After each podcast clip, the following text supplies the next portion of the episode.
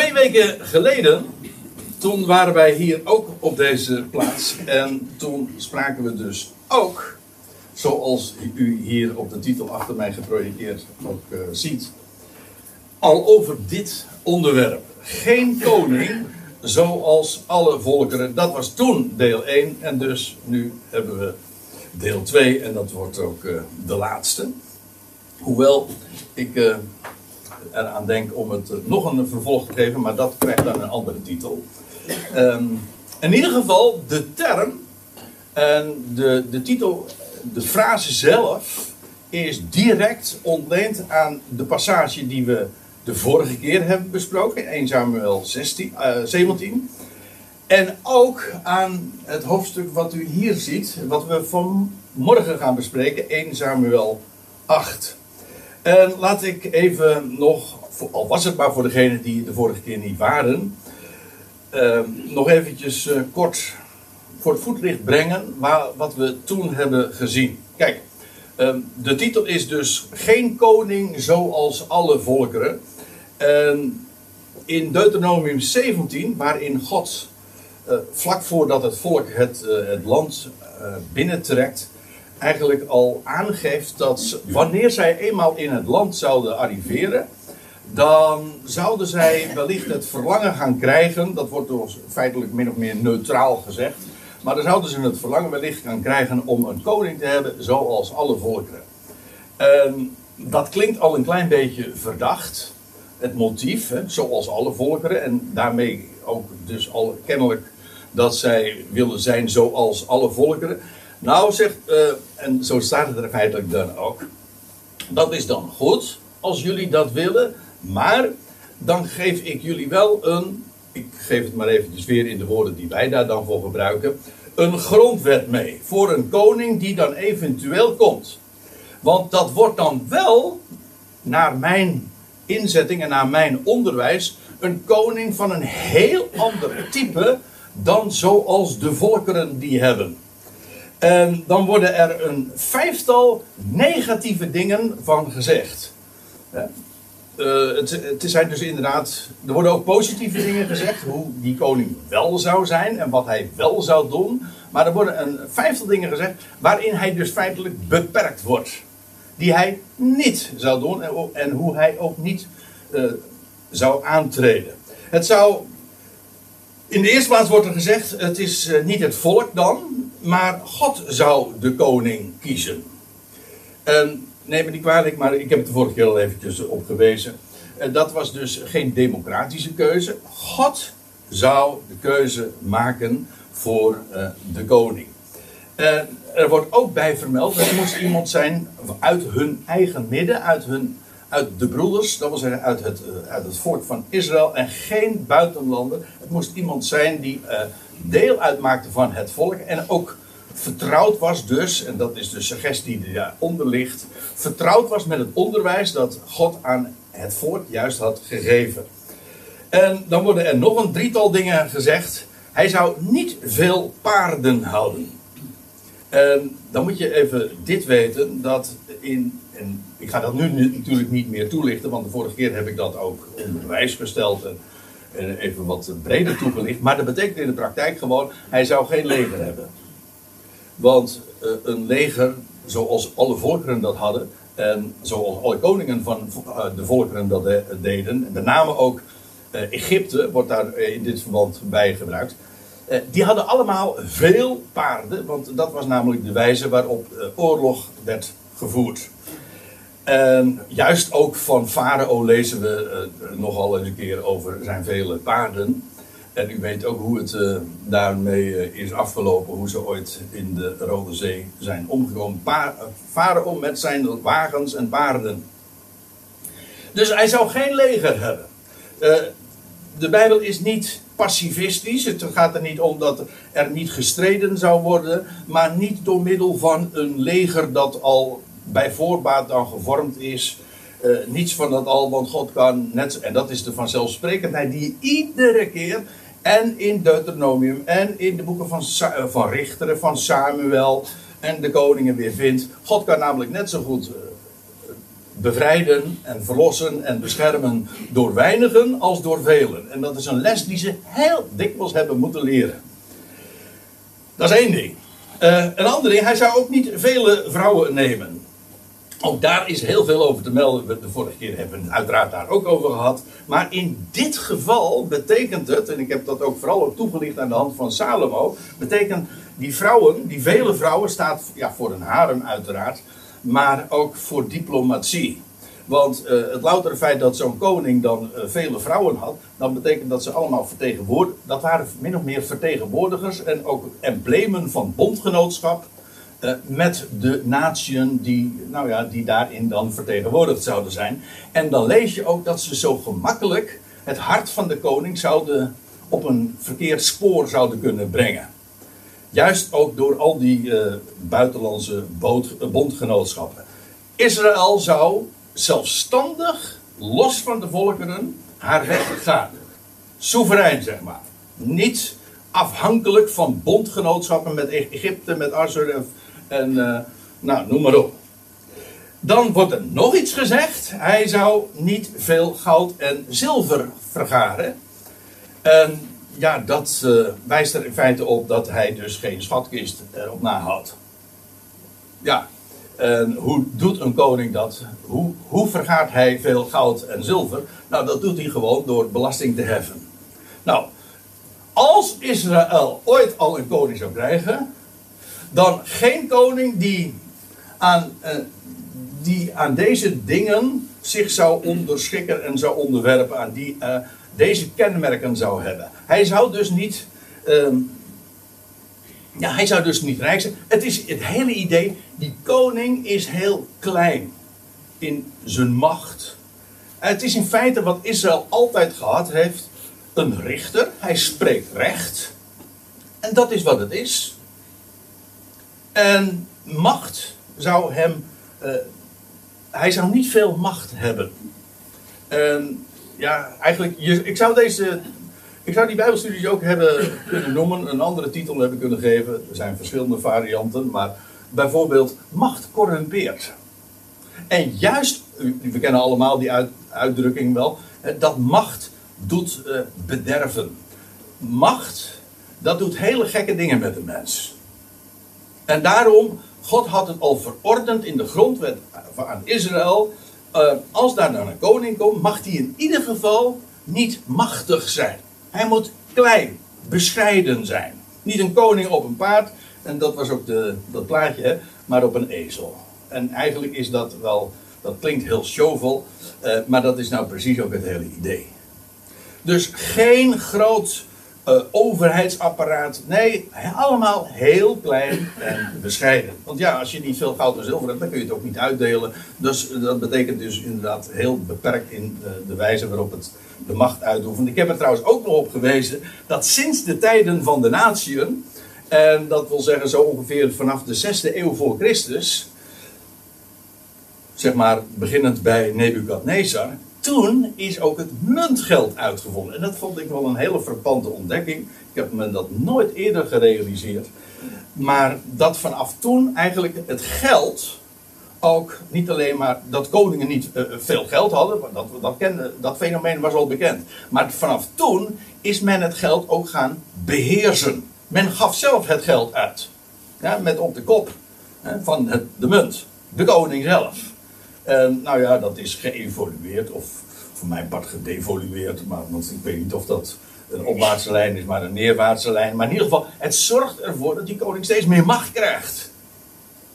En, maar daardoor ook natuurlijk het vermogen heeft om dat, dat geld te manipuleren. Nou ja, en uh, dat, is, dat is weer een verhaal apart. Hè, waardoor je ook in staat bent om dat geld, de geldhoeveelheid te, te, te vermeerderen. En daardoor de waarde ervan te verminderen. En daardoor de mensen dus ook weer armer te maken.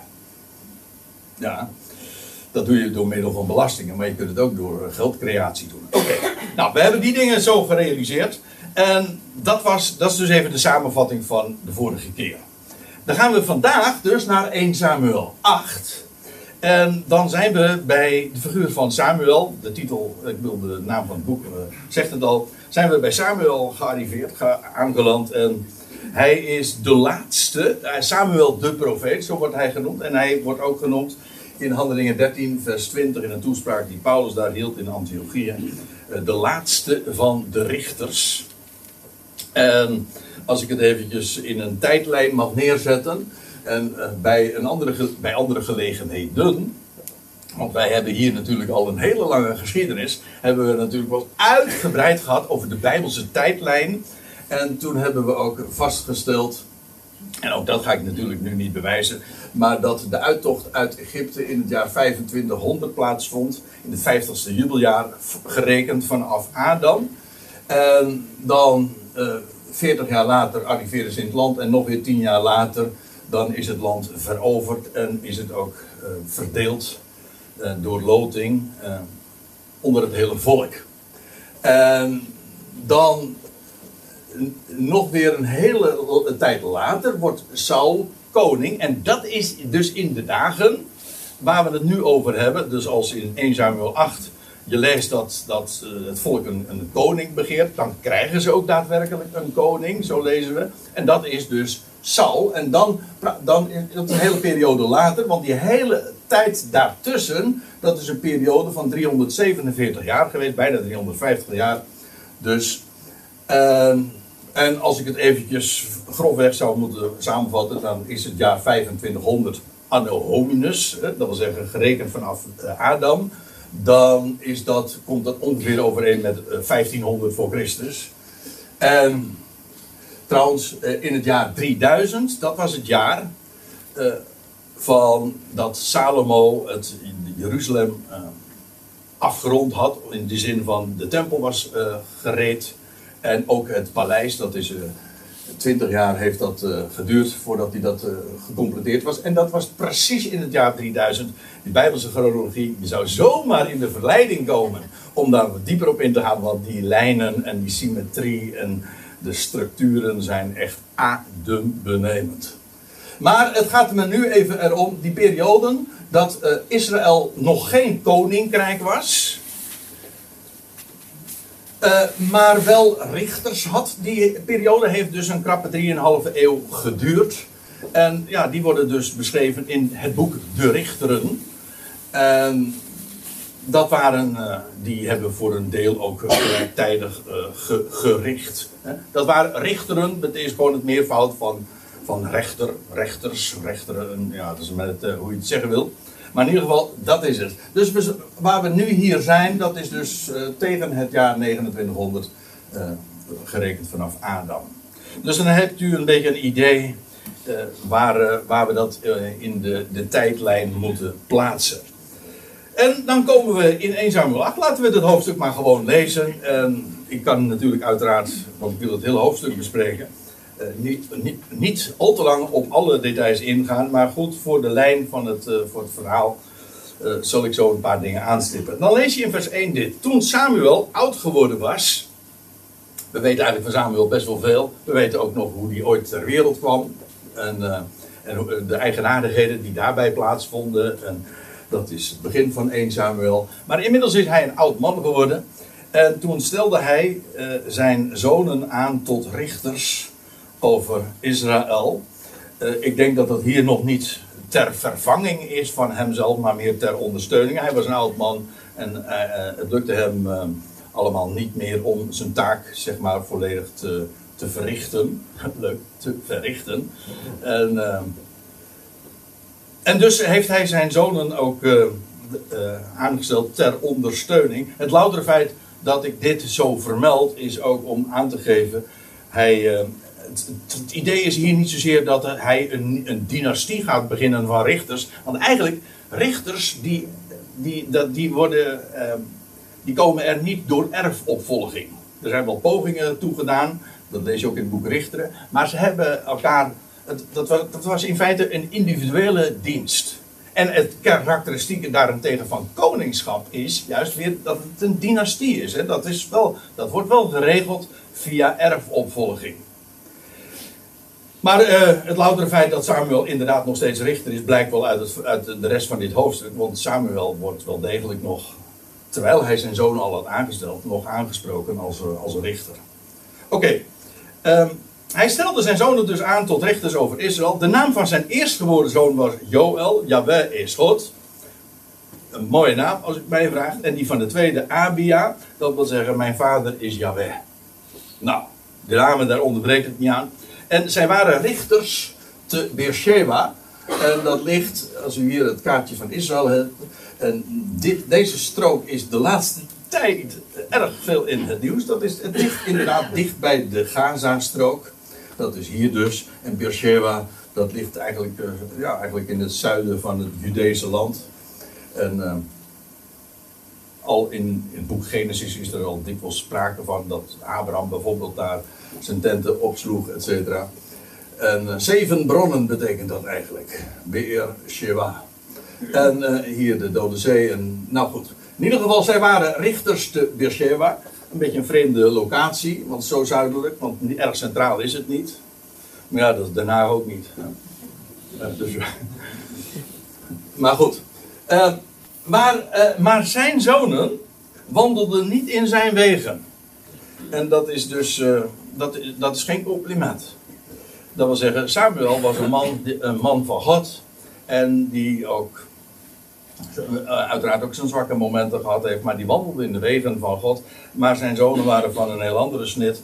En zij waren, dat wordt er ook bijgezegd, wat er dan mankeerde aan hun richterdienst. Want staat er, zij waren uh, op uh, winstbejag uit.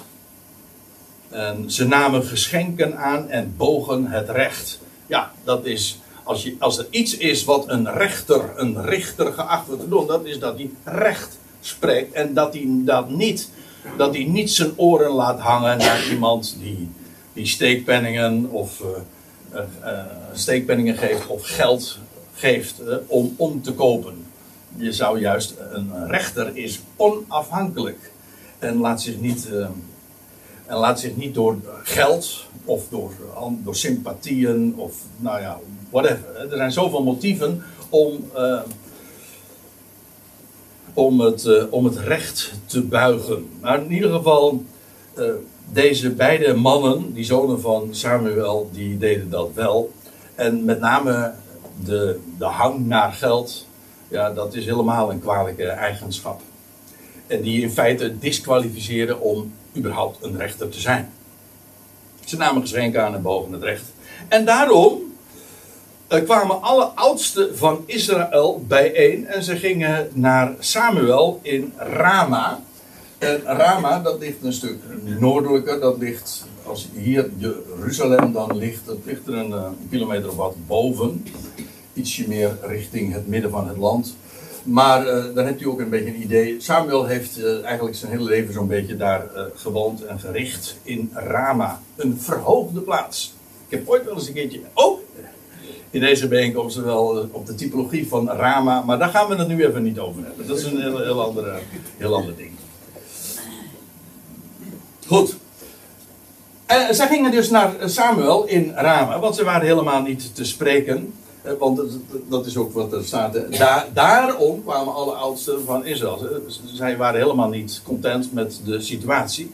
Maar er school wel een addertje onder het gras. Ze gingen naar Samuel in Rama en ze zeiden tot hem: Zie, gij zijt oud geworden en uw zonen wandelen niet in uw wegen. En dit, wat zij vaststellen, is gewoon volledig terecht. Het is een observatie waar niks tegen in te brengen was. Dat is juist wat, uh, wat in het voorgaande was opgetekend. En nu komt het. Stel nu een koning over ons aan om ons te richten. Als bij alle andere volkeren. En hier heb je dus weer de titel. In feite, zoals het hier geformuleerd wordt, is vrijwel identiek aan wat we lezen in Deuteronomium 17. Als jullie in het land komen en er komt een moment dat jullie een koning willen, zoals alle volkeren. Nou, dat zou dus nog 3,5 eeuw duren, maar niettemin, het moment kwam en hier zie je het. Er waren twaalf, ja, dat uh, wel apart hè, in het boek Richteren, twaalf richters worden er genoemd. Maar twaalf, ja. Hè. Maar goed, en, en dan nu is die periode komt ten einde. En, uh, en, en het volk, ja, die werpt. En op zich met het motief, dat wil zeggen met het het feit aan zich dat zij een koning willen, was nog niks mis. Want dat was in Deuteronomium 17 ook al gezegd. Als, dat, als jullie dat willen, prima, maar dan wel heel anders dan alle andere volkeren. Want alle andere volkeren die hebben machtige koningen. En jullie koning zal een hele kleine, bescheiden man zijn. Met weinig macht, weinig vrouw, weinig geld, weinig, uh, geen, geen leger, et cetera. Zo, dat is, dat is het de koning naar mijn hart. Naar mijn idee. En goed, zij zeggen nu stel een koning over ons aan om ons te richten. Dus wat is in feite wat ze hier zeggen? Ja, want uh, wij willen gewoon weer een richter, maar nu iemand, een koning.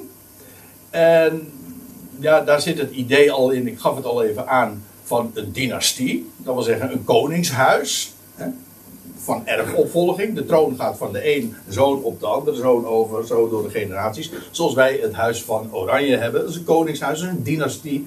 En uh, ja, erfopvolging. De troon gaat naar de, de, de wettige erfgenaam. En, maar dat is dus wat ik bedoelde met het, uh, het addertje onder het gras. Er zit een element al in van net als alle andere volken. Bedoel je daarmee te zeggen van we willen, we willen gewoon voor de vorm, uh, wij willen hem voortaan koning noemen? Of willen wij eigenlijk zo zijn als alle andere volken? En dat laatste blijkt inderdaad het geval, maar dat blijkt pas eigenlijk aan het einde van het hoofdstuk. Dus ik bewaar het argument nog even. Hoewel ik hem eigenlijk al gegeven heb, maar dat was de vorige keer. Goed. Stel nu, oké, de vraag is dus eigenlijk, of het voorstel dat deze oudsten doen, uh, deze delegatie die naar Samuel toe gaat. Stel nu een koning over ons aan om ons te richten, net als bij alle andere volkeren. Toen zij zeiden: Geef onze koning om ons te richten, mishaagde dat aan Samuel. Dus uh, de NBG daar die dat zo formuleert. Uh, en het idee is natuurlijk vrij logisch, want ja. Het volk heeft daarmee, wees daarmee ook Samuel af. Want die had zojuist namelijk zijn beide zonen als richters aangesteld. En hij geen, geen koning. Dus het, maar in feite is dus er ook een afwijzing van Samuel. Zo heeft Samuel het in ieder geval zelf ook opgevat. Dat blijkt trouwens uit het vervolg ook. En, oké, niks menselijks hem vreemd. Dus hij werd hierin afgewezen, impliciet. En wat hij doet is het enige rechte, namelijk hij brengt het gewoon bij zijn God. Hij bad tot Yahweh. En dan lees je, Yahweh zei tot Samuel, vers 7, luister naar het volk. Dat is eigenaardig dat dat zo, het wordt een paar keer zo trouwens gezegd. Luister naar het volk. maar ik moet er meteen ook bij zeggen, uh, daar, daar zit ook, eh, ook in de woorden die, waarmee God reageert, uh, daar zit al cynisme in. Of uh, hoe moet ik het zeggen? Uh, je leest later ook in het boek Hosea: Ik gaf u een koning in mijn toorn. Dat wil zeggen, oh, zij willen dat zo, zij willen zo graag als de volkeren zijn. Nou, dan krijg je, dan krijg je dat ook.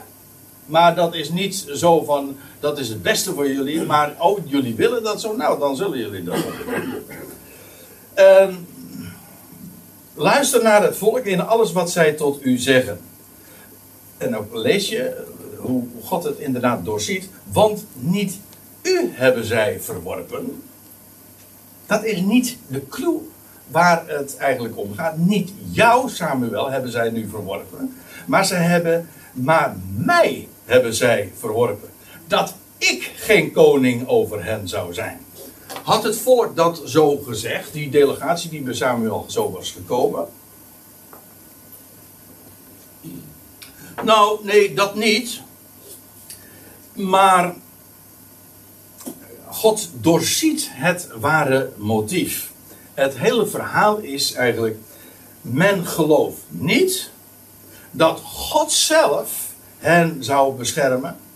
En daarom willen ze een koning als machthebber die voor hen oorlogen voert. En nou moet ik hem alsnog weer eventjes noemen, want ik zei aan het einde van het hoofdstuk wordt het echte motief van het volk komt aan het licht. Namelijk ze willen iemand die eh, voor hen uitrukt en, en oorlogen voert en dus een leger heeft. Kijk, moet je, je moet je ook een klein beetje voorstellen hoe dat ging. In het, in, in het boek De Richteren, daar lees je telkens als het volk. Het volk leefde in veiligheid en het ging hen goed wanneer ze luisterden naar hun God en wandelden in zijn wegen. Ging het allemaal goed? En op het moment dat ze hem dan verlaten, dan lees je dat er vreemde mogendheden kwamen. En dan ging het, uh, en dan ging het weer slecht. En dan roepen ze op een gegeven moment. En God geeft hen een richter en die verlost hen dan. Maar nu wil Israël eigenlijk een instituut die hen eigenlijk zeg maar van die regelmaat, van dat automatisme van ze verlaten God en dus komt er een vreemde mogendheid en die overheerst. Die, daar, ze willen een instituut die hen daarvan vrijwaart, die hen gewoon gegarandeerd in vrijheid brengt. Ongeacht of ze God volgen en luisteren naar zijn stem of niet. Ja, maar zo uh, zijn we. Ja, ik zeg, zo zijn we niet getrouwd, zegt God. Dat is, aardige, dat is een aardige formulering, want God was inderdaad zijn volk getrouwd. In feite, het land was zijn huis. En zij, uh, Israël was verbondsmatig met, met haar God verbonden, et. Dus de, de beeldspraak gaat 100% op. Zo zijn we niet getrouwd. Dit, je kan, jullie denken nu een koning te hebben, die jullie dan gegarandeerd een leger geeft, en dat ongeacht of hoe jullie leven en wandelen, dat jullie dan bescherming hebben. Maar dat gaat niet door. En daarom zegt jullie hebben eigenlijk mij hiermee verworpen. Want jullie willen mij hier feitelijk buiten sluiten. Zodat jullie onafhankelijk uh, van mij vrede en rust en bescherming zouden genieten. Maar dat gaat niet op. En dat zal ook niet gebeuren. En ook dat is trouwens in de geschiedenis uh, ja, uh, telkens weer bewezen. Nou, en dan, ik lees verder. Juist zoals zij gedaan hebben vanaf de oh ja, God, het is nog steeds de reactie, zoals Jaweh dan reageert op de, op de beden van, van Samuel. Hij zegt, ze hebben niet jou verworpen, maar ze hebben mij verworpen, dat ik geen koning over hen zou zijn. Juist zoals zij gedaan hebben van de dag af dat ik hen uit Egypte leidde, tot op de huidige dag aan toe. Even, als je het even helemaal plat slaat, die, al die, die eeuwen die er nu aan vooraf gegaan waren, telkens neigde het volk er weer toe om uh, ja, ja, om wat? Nou, om hun God te verlaten. Hè? Vanaf de dag dat ik hen uit Egypte leidde. En dat wil zeggen uit het slavenhuis. Zo wordt het er iedere keer genoemd. Weet je wel, dat Egypte met die machtige koning en zijn vele paarden en zijn vele vrouwen. En dat, met, met zijn vele goud en zilver, et cetera. En die geweldige bouwwerken, et cetera. Machtige. Maar het was een diensthuis. Egypte, daarin waren ze in slavernij. Nou ja, daar wisten ze alles van. En je leest, ik vind het zo prachtig dat ook in de tien woorden er ook mee begint. Met, met de vaststelling van, ik ben Jaweh, jullie God. Die jullie uit het slavenhuis, het diensthuis, maar eigenlijk het slavenhuis uitgeleid hebt. Gewoon, ik ben jullie bevrijder. En blijf in de vrijheid. En ga niet meer op weg en terug naar af, naar Egypte. Dat in de, de vorige keer heb ik er ook al op gewezen, in Deuteronomium 17 wordt er heel uitdrukkelijk op gewezen van, ga niet weer gewoon terug naar af. Jullie denken misschien je daarmee te ontwikkelen, maar in werkelijkheid gaan jullie gewoon weer terug naar ja, de slaventoestand. Nou, um, en God stelt gewoon vast, eh, vanaf de dag dat ik hen uit Egypte leidde tot de huidige dag toe, hebben ze mij, eh, dat zij mij hebben verlaten. Iedere keer weer hetzelfde liedje was het eigenlijk. En, en andere goden gediend. En zo doen zij nu ook tegen u. Met andere woorden, het is een vast patroon. En het volk mag dan nu doen voorkomen alsof het een cosmetische verandering wil van het staatsbestel. Van wil, willen geen richter meer, maar een koning. Eh, en voor de rest uh, niks hoor. Dus, eh, het lijkt onschuldig. Er in feite, strikt genomen, als je de, de wens leest van die delegatie die bij Samuel komt, kun je daar nog niks op aanmerken. Strikt genomen was, dat, was daar niks fouts mee. Nee, maar God doorziet het echte motief, namelijk men verlaat God. Men wil een instituut letterlijk een instituut, gewoon een koningshuis, dat macht heeft, want dat is het, die, oorlog kan voeren. En zo hen vrede en bescherming zou kunnen garanderen. Ja, maar daarmee, eh, daarmee verlaten ze mij strikt genomen. Dat is wat, zoals God het beoordeelt. En zo doen zij eh, nu ook tegen u, tegen jou Samuel. Nu dan, zegt, is het, zo vervolgt Jawel dan in zijn reactie. Nu dan, luister naar hen. Maar getuig en betuig, zoals de Nadense Bijbel dat uh, aangeeft, heel letterlijk. Maar getuig en betuig. En zeg hun aan hoe het optreden zal zijn van de koning die over hen, heers, uh, over hen regeren zal.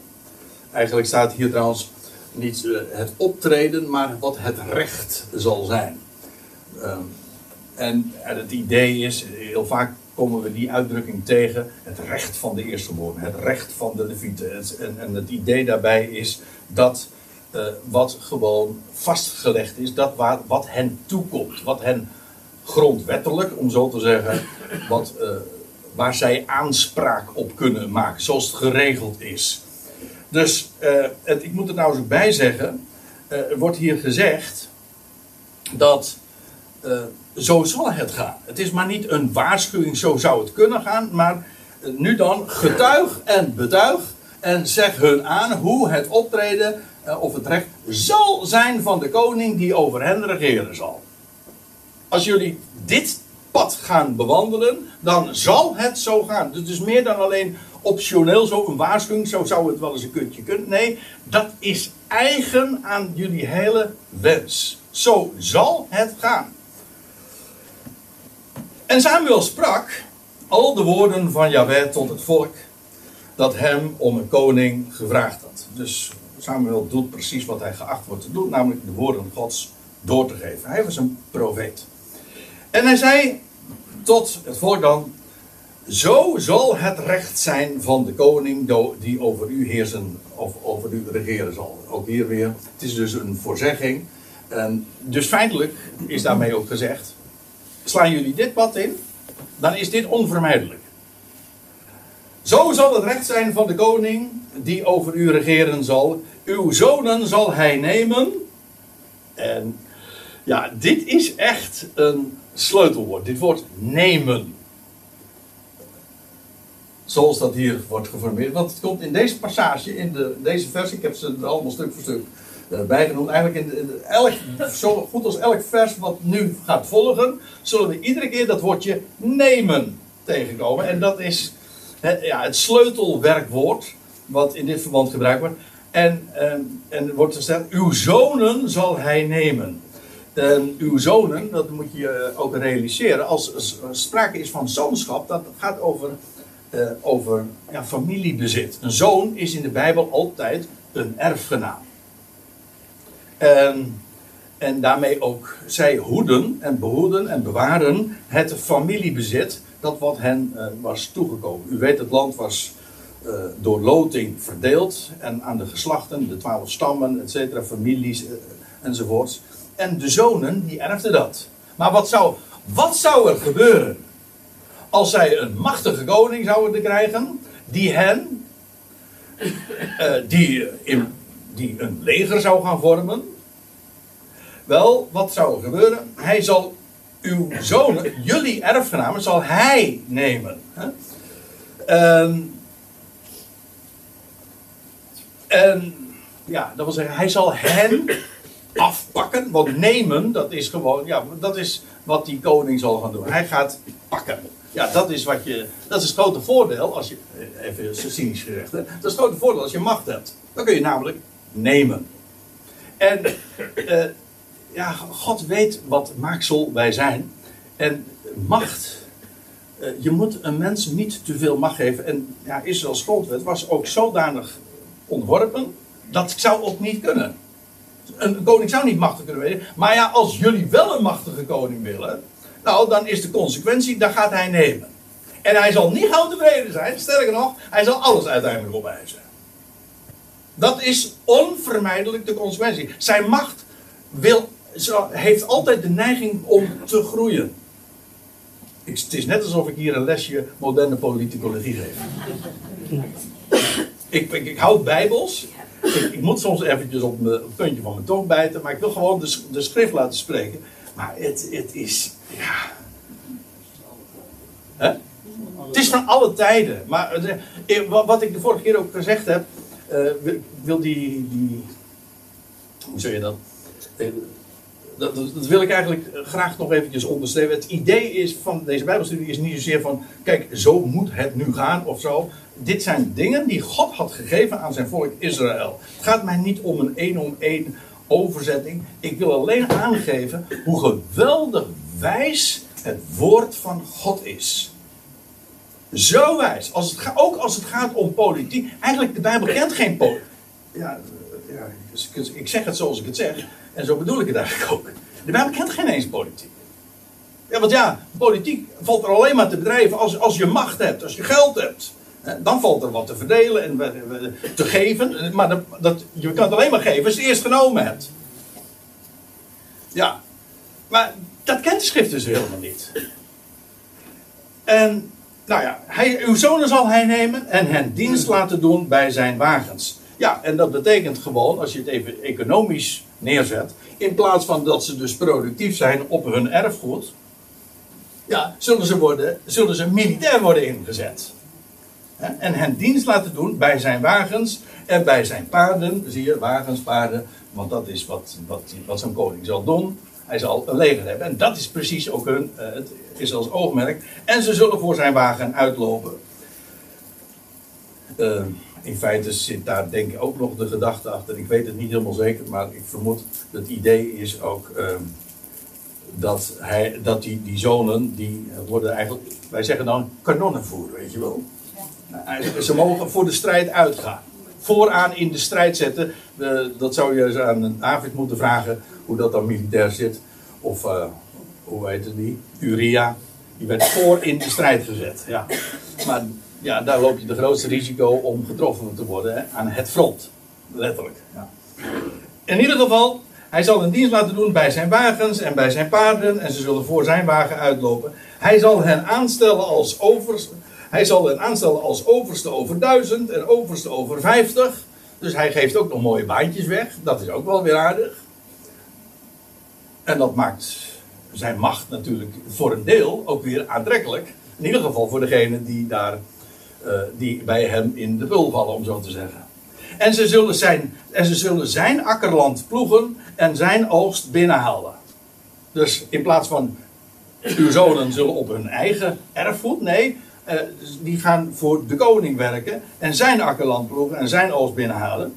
En ja, die koning die legt dus eigenlijk beslag op hun arbeid en op hun eigen zonen, alsof het zijn eigendom is. Dat is de koning gaat zich gedragen, ja, echt als een machthebber, als iemand die alles kan claimen wat hij maar wil. En het eerste wat hij doet is natuurlijk, ja, uh, dat waar de e-, economische productiviteit in gelegen is, de zonen, die, gaat hij nemen. En nou ja, die, hij zal ze niet alleen militair inzetten, maar hij, gaat, hij heeft ook akkerland, want hij, heeft zelf ook zijn, zijn eigen gebieden. En zijn oogst binnenhalen en zijn wapens en wapentuig zullen zij vervaardigen.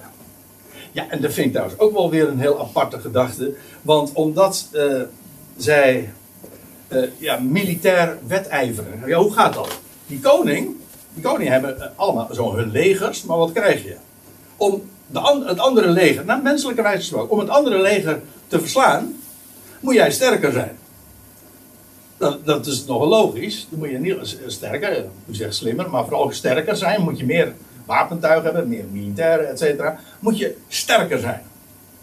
Ja, maar dat vindt die ander ook. En dan krijg je dus een wedloop. En daar hebben wij ook een term voor, namelijk de wapenwedloop. Niet alleen wapenwedloop, maar gewoon een militaire wedloop. Voortdurend die wedijver. Je moet sterker zijn. En dus heb je ook steeds meer macht nodig, militaire kracht nodig. Maar dat kost wel dit, hè? Dat kost geld.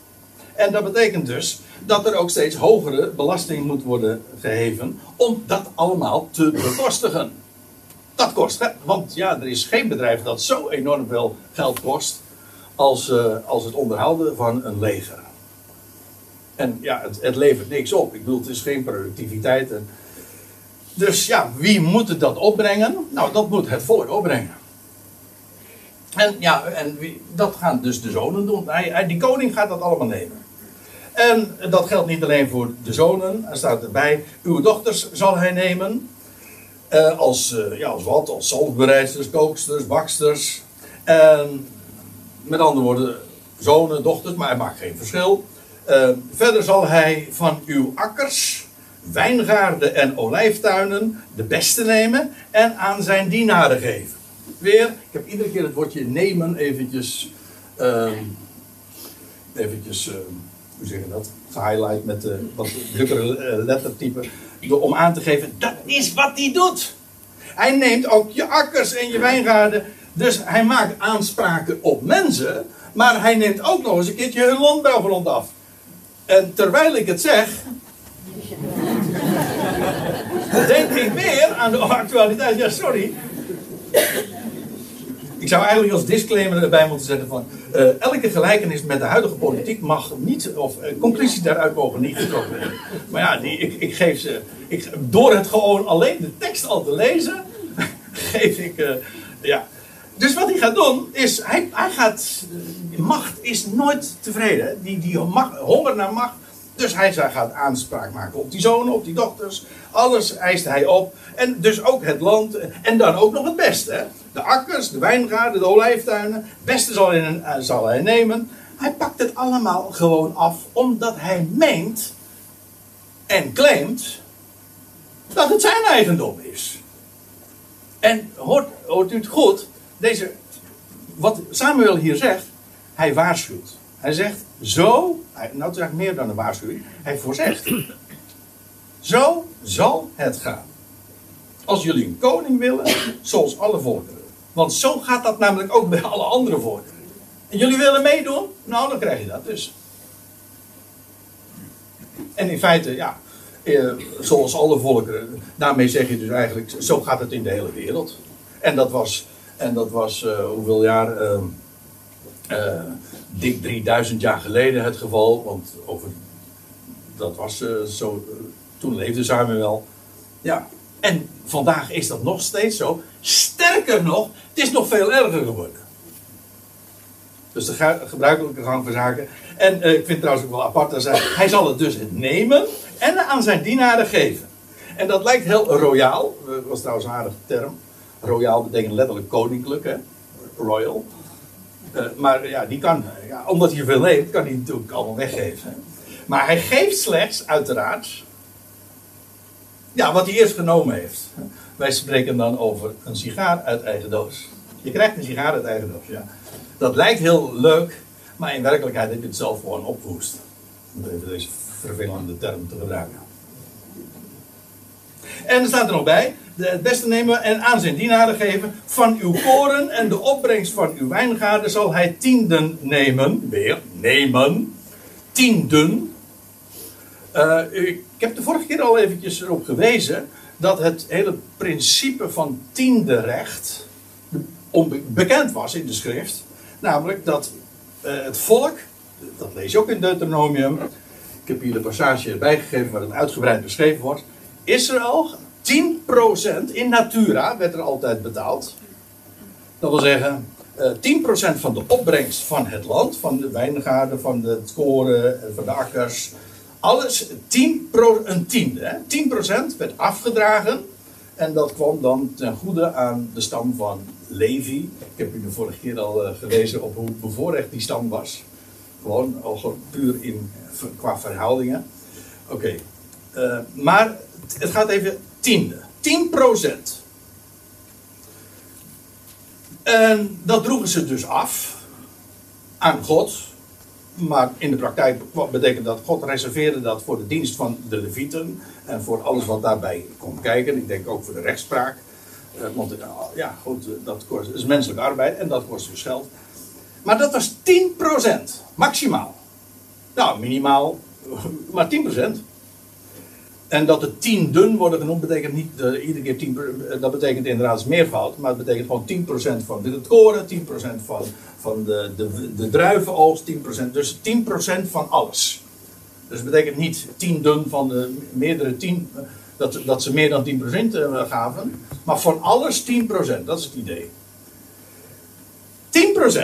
Maar, nou wordt er van die koning gezegd, als hij dus komt, als jullie zo'n koning gaan krijgen, ja, die, wordt, die is dan machtig. Ja, maar hoe komt hij aan zijn macht? Nou, door, door, uiteraard uiteindelijk door geld. En hoe komt hij aan dat geld? Wel, doordat hij belasting gaat heffen. En hij zal ook, bovenop de 10% die jullie altijd al gaven, gaat hij ook nog eens een keertje 10% vragen. Van, de, van uw koren en de opbrengst van uw wijngaarden zal hij tienden nemen. Nee, er weer, let op, nemen. En, ja, sorry, ik lach erom, maar eigenlijk helemaal, het is diep triest natuurlijk. En aan zijn hovelingen en aan zijn dienaren geven. En daarmee, ik gaf het eigenlijk zojuist ook al even aan, hij maakt zich dan bij hen, bij de ambtenarij, want dat is wat het is, zijn hovelingen en zijn dienaren, gewoon degene die aan, wij zeggen dan aan de staatsruif zitten. Ja, die, die, die, krijgt, die, die, krijgt, die, die geeft hij dat. Daarmee maakt hij zich bij hen populair, maar hij maakt hen om, omgekeerd ook afhankelijk van hem. Maar dat is een ideale situatie vanuit het perspectief van een koning die steeds machtiger wil worden. Ja, en dat is dus eigenlijk wat wij dan noemen vriendjespolitiek. En bandjescarousel, hoe heet dat? Hè? Gewoon elkaar de, mooie dingen allemaal zo toe bedelen die je eerst hebt afgepakt. Heel actueel. Ik kan het niet nalaten om te zeggen.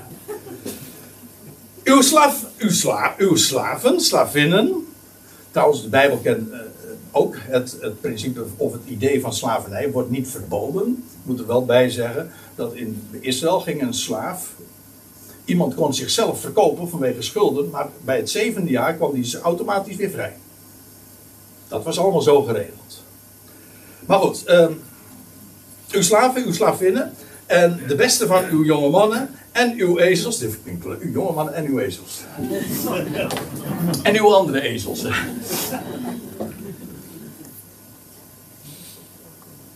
En je moet je realiseren, een ezel in de Bijbel. Kijk, een paard staat, is embleem van, van strijdmacht, van militaire kracht.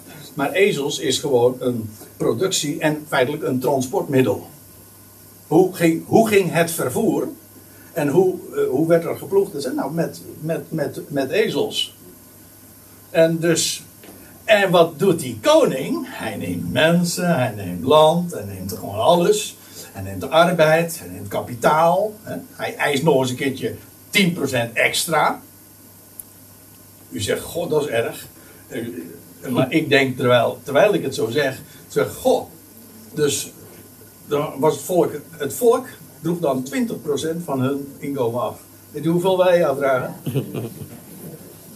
gaat ongeveer 50%. Hè? Ja, eventjes voor de goede orde. Het is geen politiek oordeel, maar ik wil toch even gezegd hebben. Ja. Oké. Uh, en u weet dus, die, die, dus die ook die, daar gaat alles eist hij op. Dat, dat, dat, hij, het houdt niet op, dat is, dat is aparte wat je hier leest. En uw wezen zal hij nemen en gebruiken voor zijn werk. Ja, natuurlijk, want hij heeft ook nodig. Van uw kleinvee zal hij tiende nemen. Weer, ook dus net als van eh, de akkers en de, de wijngaarden, maar ook van het kleinvee zal hij tiende nemen. Dus eveneens bovenop de 10% die Israël al afdroeg. En zelf zult gij hem tot slaven zijn. Ja, dit is in feite uh, de samenvatting. Jullie worden dan gewoon weer slaven. En dan daarmee zijn jullie gewoon weer terug bij af. Namelijk, jullie zijn ooit bevrijd uit het slavenhuis.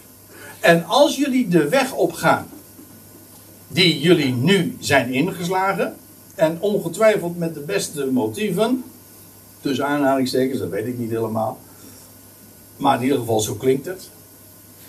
Uh, het is een weg op weg naar slavernij. Want uiteindelijk hebben jullie niks meer. Jullie zeggen gewoon slaven. En dat betekent, een slaaf, het, meest essentieel van de, essentie van de slavernij is, je bent dus eigenlijk het eigendom van. Dat is wat een slaaf is. Een werknemer is geen slaaf, want die, die verhuurt zich voor een bepaalde tijd. Maar een slaaf is gewoon 24-7 gewoon het eigendom van zijn heer. Nou, in feite wat die koning gaat doen, hij gaat alles opeisen. Alles opeisen. Dat is natuurlijk waarschijnlijk niet van de een op de andere dag, maar dat wordt steeds meer en meer en meer en meer en meer. Ja. En volk, uh, dat is wat we lazen, het volk, hè, zonen, dochters, arbeid, dat wat ze doen, land, de opbrengst, alles is van hem. Ja, wij zeggen dan de staat. Want ja, wij, wij hebben ook nog wel, in, bijvoorbeeld in ons land, een koning. Maar goed, dat is, maar dus in feite alleen meer, min of meer ornament. Niet veel meer dan dat. Wij mag lintjes doorknippen en zo. Maar, uh, maar de staat. Alles is van de staat. En voor velen is dit zelfs een ideaal. Hè? Dat is gewoon collectief eigendom, dat heet socialisme. En dan is alles van de staat. Dan het collectief heeft dan uh, de, het bezit in handen. Ja. Ja, uh, kent u deze uitspraak? Ja, ongetwijfeld. Hè? You'll own nothing and you'll be happy. Dat was uh, de beroemde, beruchte, als u mij vraagt, uitspraak van Klaus Schwab van WF. En zijn plan voor 2030 was van, nou ja, het wordt zo ideaal. Mensen hebben geen bezit meer. You'll own nothing but uh, of and you will be happy. Maar je hebt niks meer. En dat betekent dan gewoon dat alles ja, van de, de, staat is geworden. Alles is van de koning of van de overheid. Maar in ieder geval, jij hebt niks meer. Daar komt het op neer. Ja. En weten, weten we wat het punt is?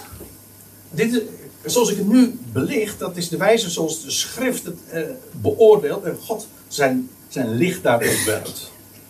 Maar van de andere kant belicht, dat wil zeggen, de koning en de politiek en de politieke filosofieën enzovoorts, die zeggen dat is, die, die, die laten juist de andere kant van het verhaal zien. Kijk, die zeggen dit. Uh, deze kanarie in de kooi? Ja, die, die zijn verzekerd van bescherming. Ze hebben onderdak. Ze hebben voedsel. Ze, hoeven dus, ze lopen geen risico. Ze krijgen gewoon alles. Ze hebben medische zorg. Nou, voor, een kooitje weet ik dat eigenlijk zo van een vogeltje in een kooi. Dat zal wel meevallen, maar als het een leeuw in een kooi was of zo. Ja, ik bedoel, die hebben alles. Er wordt voor hen gezegd, alles krijgen ze. En dat is voor velen ook het grote ideaal. Dat je, je krijgt gewoon alles. Zomaar, voor niks. Gegarandeerd, zelfs een basisinkomen. Hebben mensen het ook over. Gewoon, je krijgt alles. Maar je hebt niks meer dus, hè. Je bent volledig afhankelijk. En het hele verhaal is, deze beestjes, uh, die zijn verzekerd, inderdaad, van al deze dingen. Ze hebben één ding niet. En dat is vrijheid. Ze zijn gevangen. Ze hebben niks meer. Dit is ook niet het ideaal van vogel zijn hoor. Kijk, je kan natuurlijk zeggen van dat als deze kruidenpietjes, want dat is het Wat zijn dat? Parkieten, oké. Ja, ik ben geen expert. Maar uh, maakt me niet uit. Uh, als die. Is dit het ideale leventje? Ja, god, daar zou je een hele discussie over kunnen gaan voeren. Want wij hebben ooit een, uh, uh, niet waar, zeg ik tegen mijn zoon, uh, een, een, een, een, konijntje gehad. Oh. Nou, laten we daar maar niet te veel meer over zeggen. En die zat in zo'n hokje, weet je wel. En ik had het, nee, niet Slappy. Zo zou die wel. Hoe heet die ook weer? Slappy. Parel, oh ja, zo heet het. Parel. Geval, maar die zat in zo'n hokje. En ik had er altijd mee mee te doen. En dat is toch weer leven, En, maar goed, hij kreeg elke dag zijn voor. Hij, uh, nou, medische zorg was een wel te groot probleem trouwens. Maar uh, oké. Hij was wel lekker. Hè? Hij was wel lekker. nee, nee, zelfs dat niet. Nee, nee, met parel is het heel erg slecht en sluik afgelopen. Maar u snapt het idee. Hè? Ze krijgen alles. En dat, dat is ideaal. Je hebt, je hebt mede, en, maar een vogel in vrijheid of een dier in vrijheid, ja, die moet er zelf voor Hij loopt ook risico's. Hè, om, dat, om, om voedsel te bemachtigen. Die moet, er zelf, die moet er heel veel voor doen. Die heeft niet zo'n automatische bescherming. Nee, maar dat is leven. Dan ben je gewoon vrij. Nou, hè? Vogelvrij. Ja, vogelvrij. Ja, dan ben je vogelvrij, ja, precies. Ja. Wij vinden dat een, een, een groot nadeel, maar uh, oké. ja. Nou, maar ziet u het idee hoe je het kunt verkopen? Zeg, hoe geweldig is het niet om een maatschappij te hebben waarbij je verzekerd bent van onderdak, voedsel, medisch, alles, onderwijs, alles wordt voor je geregeld. Ideaal. Ja. Maar weet u hoe het punt is? En dat is wat, waar, waar, waarvoor eh, de Heer dan ook waarschuwt. Dat kun je alleen maar krijgen als het eerst van je genomen is.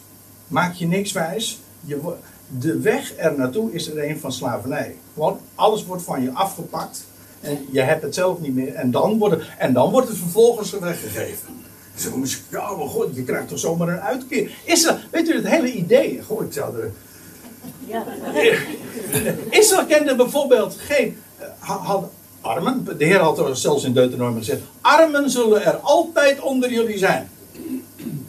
Er was dus geen garantie van. Er was geen, hoe noemen ze dat tegenwoordig?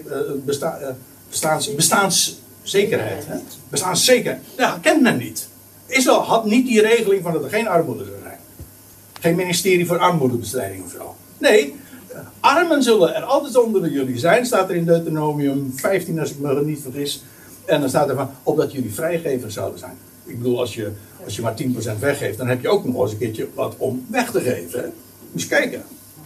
Maar goed, en dan, dan was dus het weggeven van geld en goed zijn, was een individuele, particuliere verantwoordelijkheid.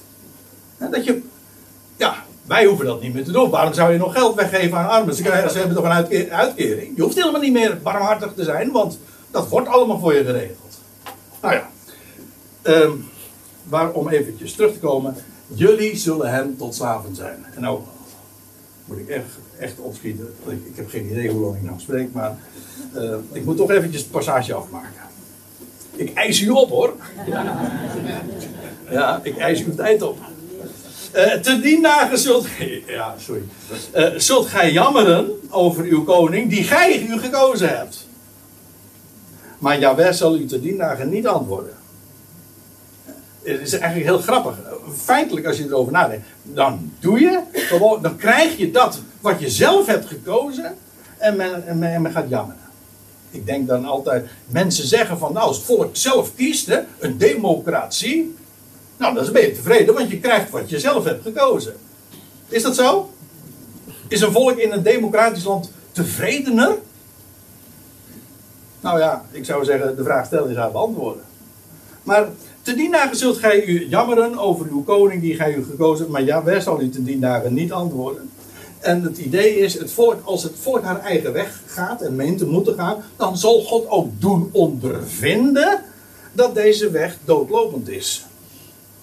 Hij, ik bedoel, hij had het al van tevoren gezegd, van dit is de weg die je gaan zult, en luister nou. Wil je niet luisteren? Prima, dan krijg je wat je wil, maar dan zul je het voelen dan zul je inderdaad ondervinden dat het weer een weg is naar het diensthuis, naar het slavenhuis. Nou, en dan lees je vers 9. Het volk weigerde echter naar Samuel te luisteren en ze zeiden: Nee, toch moet er een koning over ons zijn. Dus ondanks alles wat Samuel nu te bedden heeft gebracht, ze lieten zich niet overtuigen door hem. En ze zeiden: Nee, er moet een koning over ons zijn. En nou komt het argument wat ik deel, waar ik al een paar keer nu op gewezen heb. Uh, namelijk het echte motief, dan zullen wij ook zijn, ook wij zijn als alle andere volkeren. Onze koning zal ons richten, let op, en voor ons uitdrukken en onze oorlogen voeren. Want daar was, als je de hele context van 1 Samuel 8, voor de fijnproevers wijs ik er al even op, 1 Samuel 7, maar ook de navolgende hoofdstukken, er was strijd vanuit Filistea, de Gaza's ook, maar ook vanuit Ammon, En van beide kanten. En er was dus echt oorlogsdreiging. En men wilde dus een leger. En vandaar die, die, die, die zekerheid van het bestaan en van bescherming. En, eh, en hier zie je dus ook het echte motief van waarom ze dat wilden. Hè? Een koning die niet slechts richt, recht spreekt, maar die ook machtig is om oorlogen te voeren. En Samuel hoorde al de woorden van het volk en hij bracht ze aan Jahweh over. En Jahweh zei tot Samuel, luister naar hen. En is al een paar keer nu eh, zo geformuleerd. En stel een koning over hen aan. En toen zei Samuel tot de mannen van Israël, en daarmee sluit dit hoofdstuk ook af. Ga heen en ieder naar zijn stad. En inderdaad, er zou een koning over hen worden aangesteld. Naar hun hart, die zij gevraagd hadden. En zo betekent ook zijn naam. Shaul, Saul, betekent gevraagd. Dit is wat jullie hebben gevraagd. En, eh, en het volk krijgt een koning naar haar hart. Shaul. En dan vind ik het zo mooi en daar wil ik dan mee afsluiten. Maar het is eigenlijk alleen maar een hint. Het is nou toch december. De volgende keer eh, als we hier een bijeenkomst hebben, dat is dan inmiddels al zijn we over de kerstdagen heen. 31 december, jazeker. Uh, maar dan wijs ik toch heel graag op die tweede koning. Hè? Want de eerste koning zou een volk zijn, een koning zijn naar hun hart. En de tweede koning, niet het eerste, maar de tweede. God neemt het eerste weg en de tweede stelt hij. Een gewoon universeel Bijbels principe. De tweede koning, het, de tweede dynastie. Niet de dynastie van, van, van Saul, maar van David. Hij zal een koning zijn naar Gods hart en uiteindelijk natuurlijk de zoon van David. En de erfgenaam. En die neemt niet, maar die geeft. Die gaf zijn leven, die eist niet het leven van zijn onderdanen. Nee, hij geeft zich voor zijn onderdaan, voor zijn volk. Hij geeft zich. Hij, hij geeft zijn eigen leven, maar hij geeft ook leven. Ik bedoel, hij stierf. Maar hij stond ook op uit de doden en bracht daarmee leven aan het licht. En dat leven geeft hij weg. En hij zal heersen totdat de dood zal zijn teniet gedaan. En dan leeft alles. En iedereen. En dan wordt God alles in al. En dan is het ook het einde van het koningschap. Dat is 1 Koningen 15. Maar dat is nog weer een heel hoofdstuk apart. En uh, ik zie dat ik er echt uh, lang genoeg gesproken heb. Dus ik wil het bij hierbij laten. Maar wat een uitzicht. En nee, mag ik nog één opmerking maken? Ik hoop in ieder geval hiermee duidelijk gemaakt te hebben.